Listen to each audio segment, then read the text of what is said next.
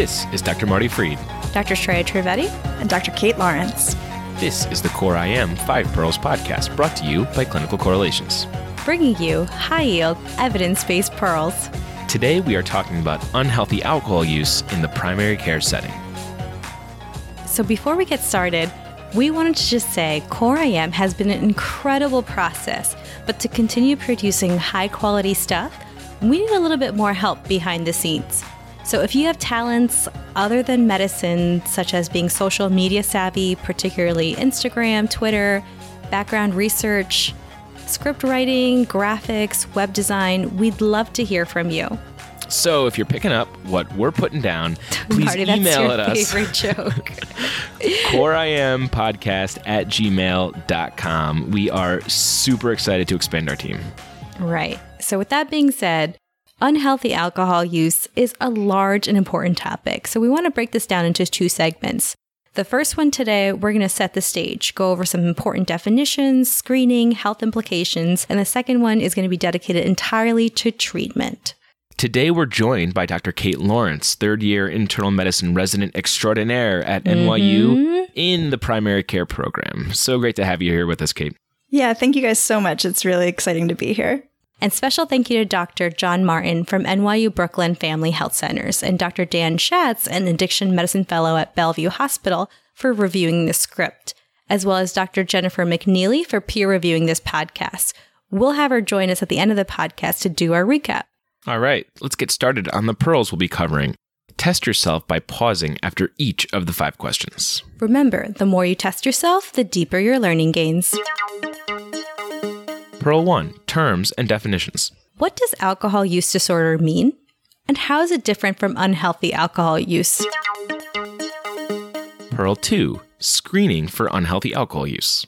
Who should we be screening for unhealthy alcohol use, and what are the screening tools that are preferred? Pearl 3 Health implications of alcohol use. What are the consequences of unhealthy alcohol use? Pearl 4 Benefits of alcohol use. Can moderate alcohol use be good for patients? And if so, how much is moderate? And Pearl 5 A throwback pearl from episode 8 on chronic Hep B virus infection. All right, so who, how, and how often should we be screening for hepatocellular carcinoma in patients with chronic hepatitis B? Guys, I am so happy that we are finally getting a chance to address alcohol use in the primary care setting. Right. So many of our trainees' first experience with alcohol is in the inpatient side with patients who are experiencing withdrawal or a whole host of other inpatient issues. And the part I take great umbrage with is that what? Umbrage. listen, I take umbrage. Okay. it's that so many people just write ETOH abuse in the problem list and then just totally forget about it. Yeah, Marty, I'm really glad you brought up the word umbrage, but I'm also really glad that you brought up the term alcohol abuse uh, because I feel like alcohol abuse or quote unquote ETOH abuse is something I see written all over people's charts. And it's just such a junk term that not only isn't helpful, but even worse, is actually pretty stigmatizing, especially for patients who are honestly just looking for help managing their drinking. I think the only term I dislike more than alcohol abuse is that the patient is a quote poor historian unquote. But I think I'll save that diatribe for another podcast. Yeah, thanks, Marty. All right, Kate. So alcohol abuse is out. What term should we be using?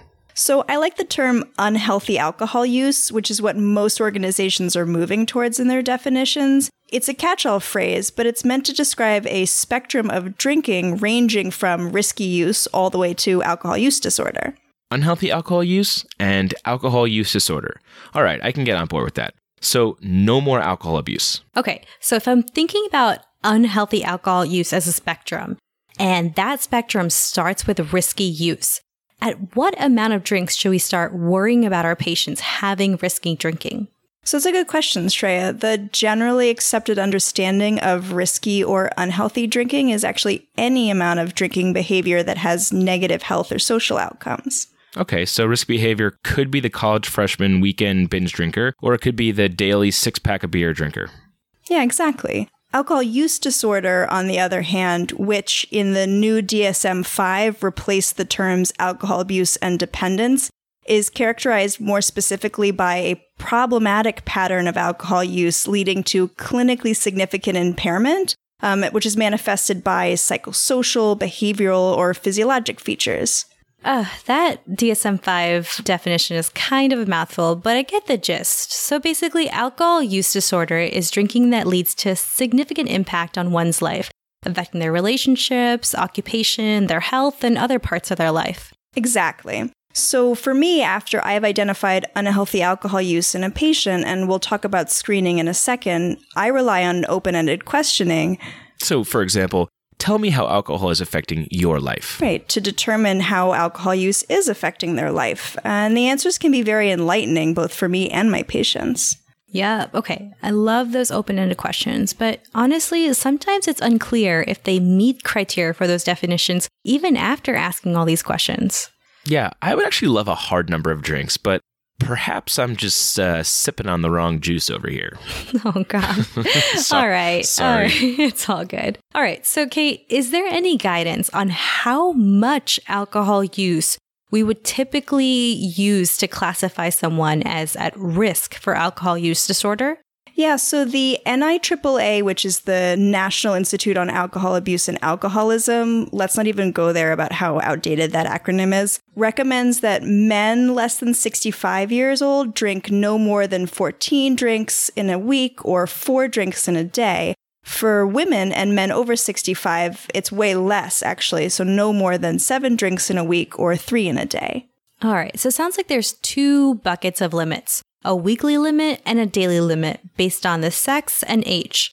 Right, 14.4 for men less than 65, and 7 and 3 for women and men over 65. 14.4 and 7.3.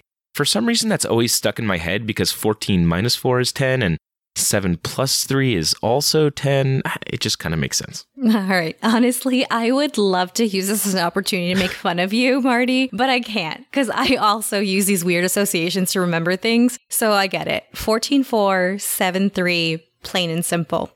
Yeah, I usually hate those weird number tricks, but that one's actually pretty straightforward. I've actually thought to myself, where do these numbers come from? And despite going through quite a rabbit hole of papers, it's still not actually very clear and kind of arbitrary. For example, almost every country's health institute has a slightly different recommendation. For example, the British guidelines don't even distinguish between men and women. Yeah. Okay. So the point is, we couldn't figure this out. And if anyone does have any insight onto the genesis of these numbers, please tweet at us uh, Uh, the answer. Remember, we are at Core IM Podcast. Whoop whoop.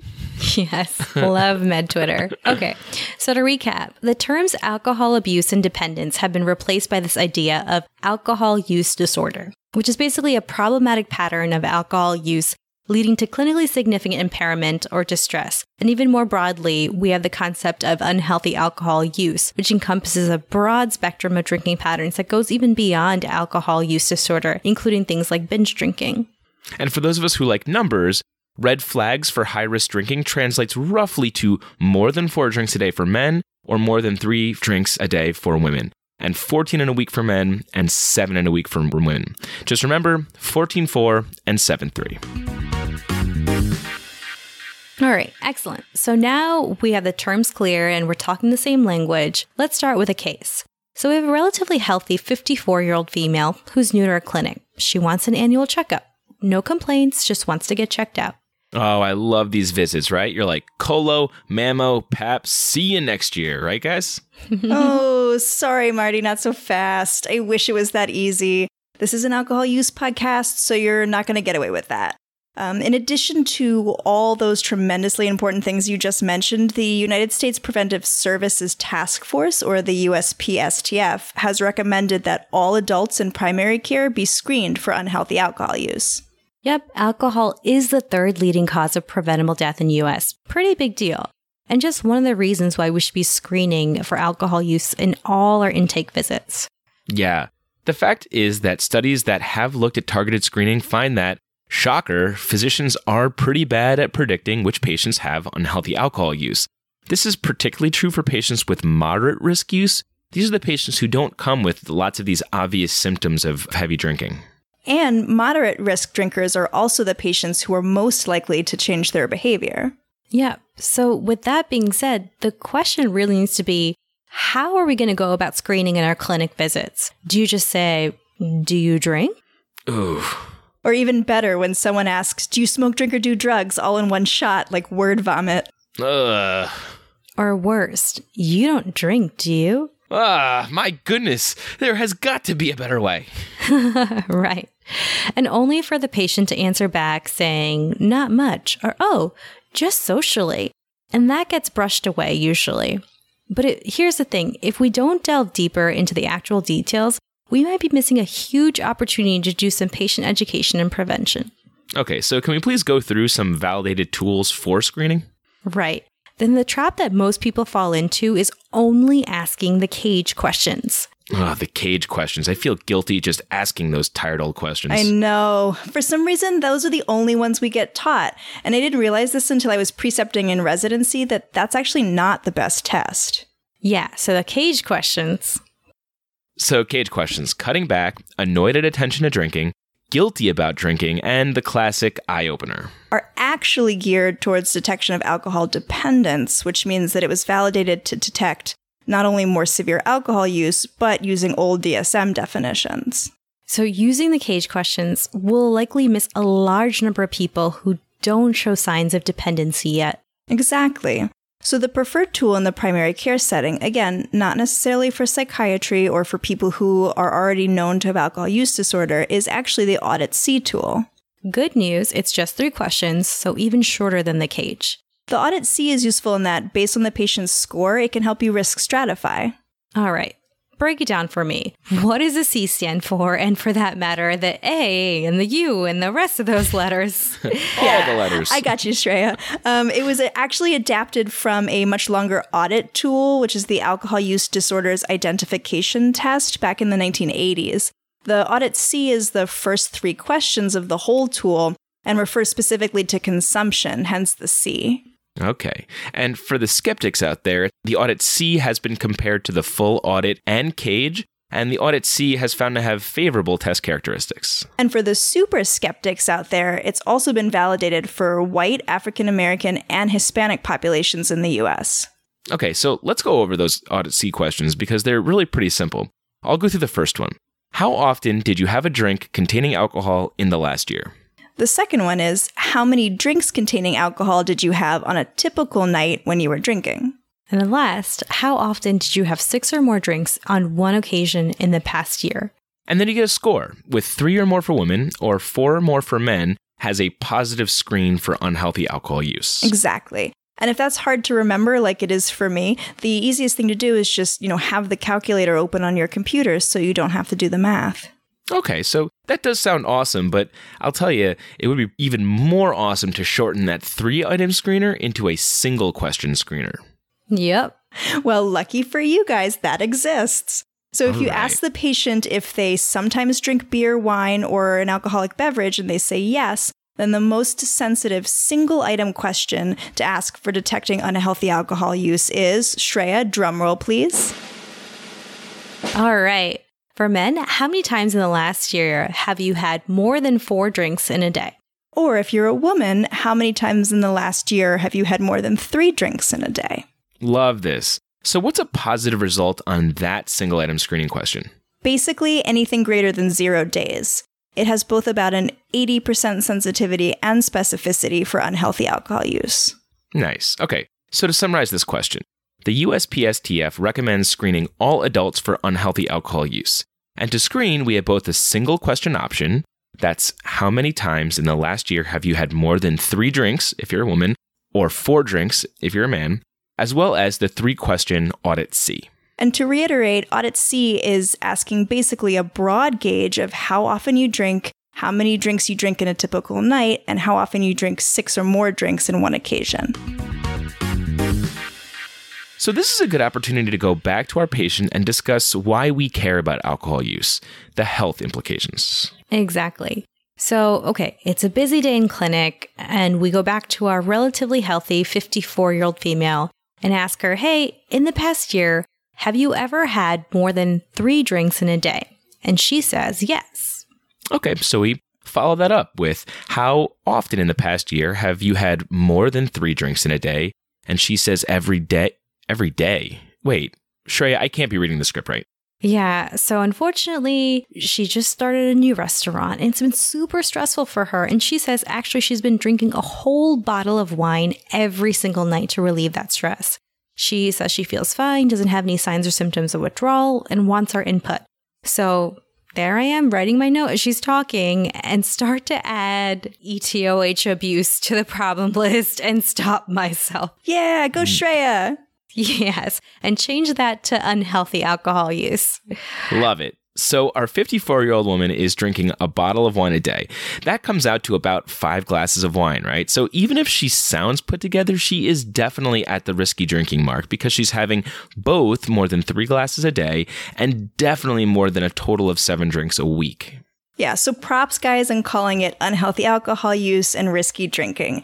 Without more information about the biopsychosocial impacts, we don't have enough to say whether or not she has alcohol use disorder. So this is where I would spend some time discussing mood, sleep, work, and you know the effects all of this are having on her personal relationships. Right.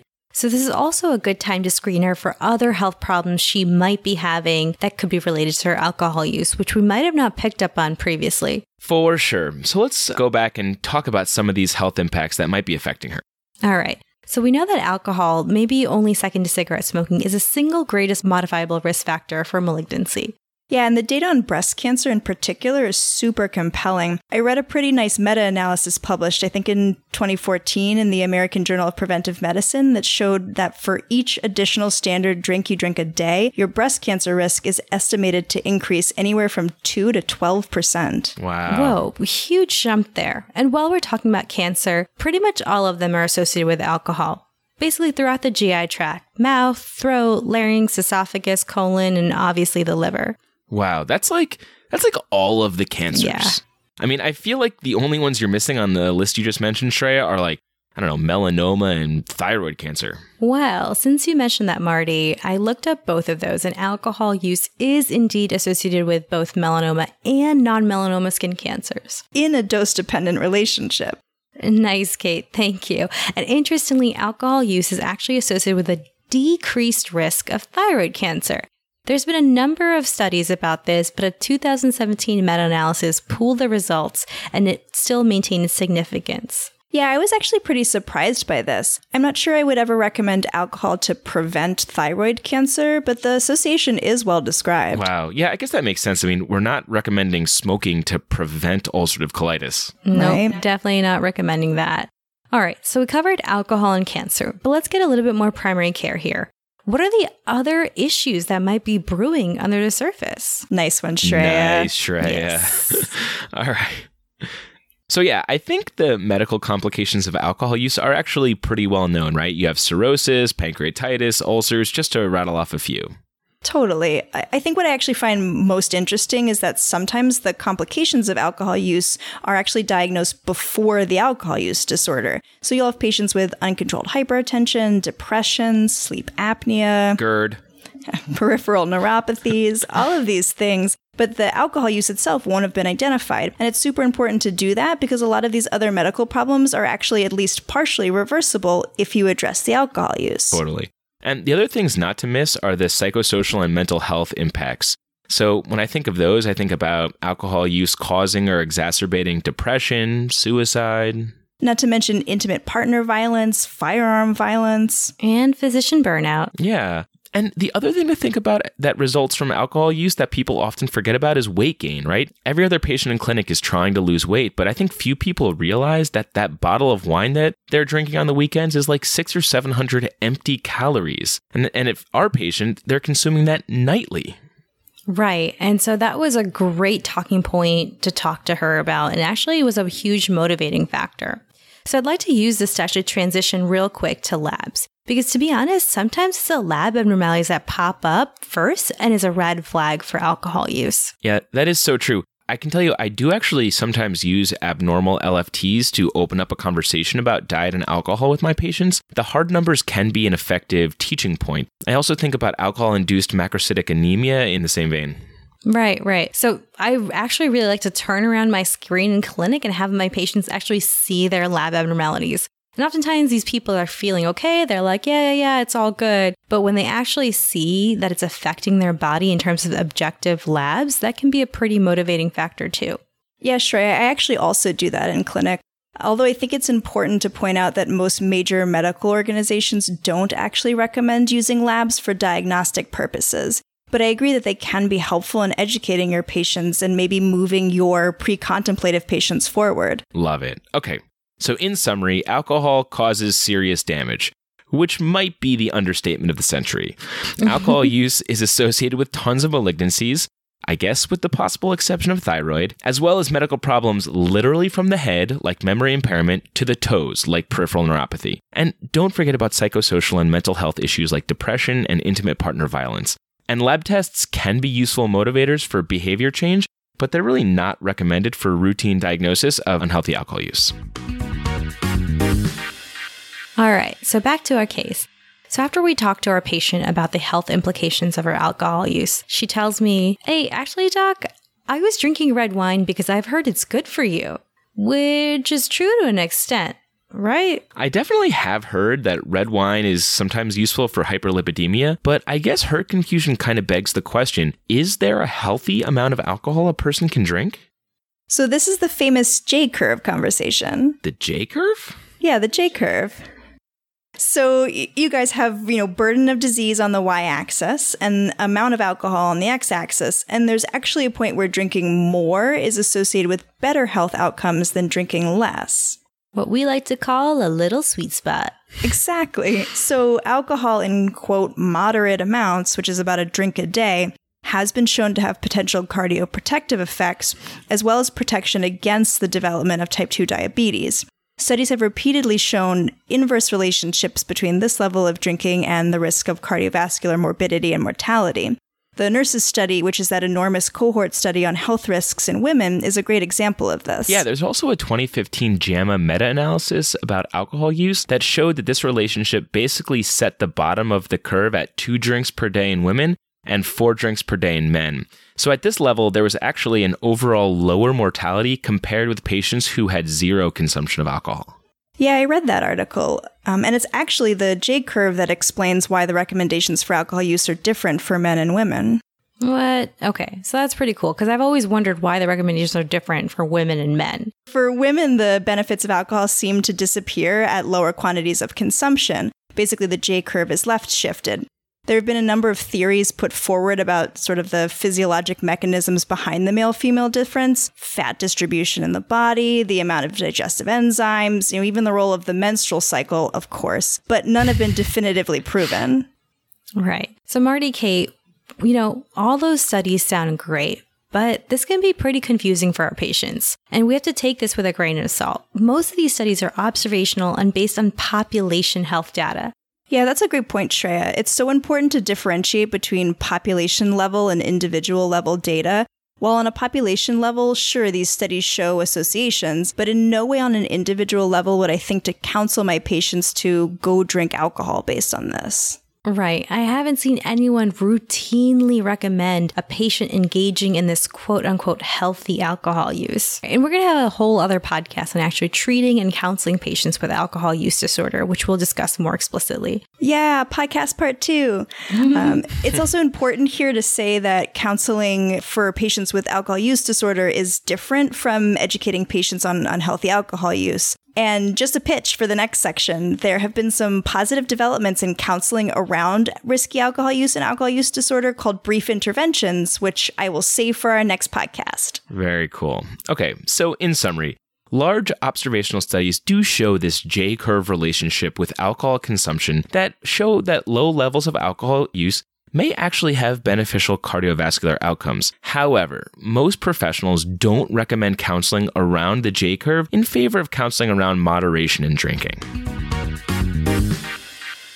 All right. And with that, I'd like to introduce Dr. Jennifer McNeely, who is an associate professor at NYU School of Medicine, who specializes and does incredible research in addiction medicine.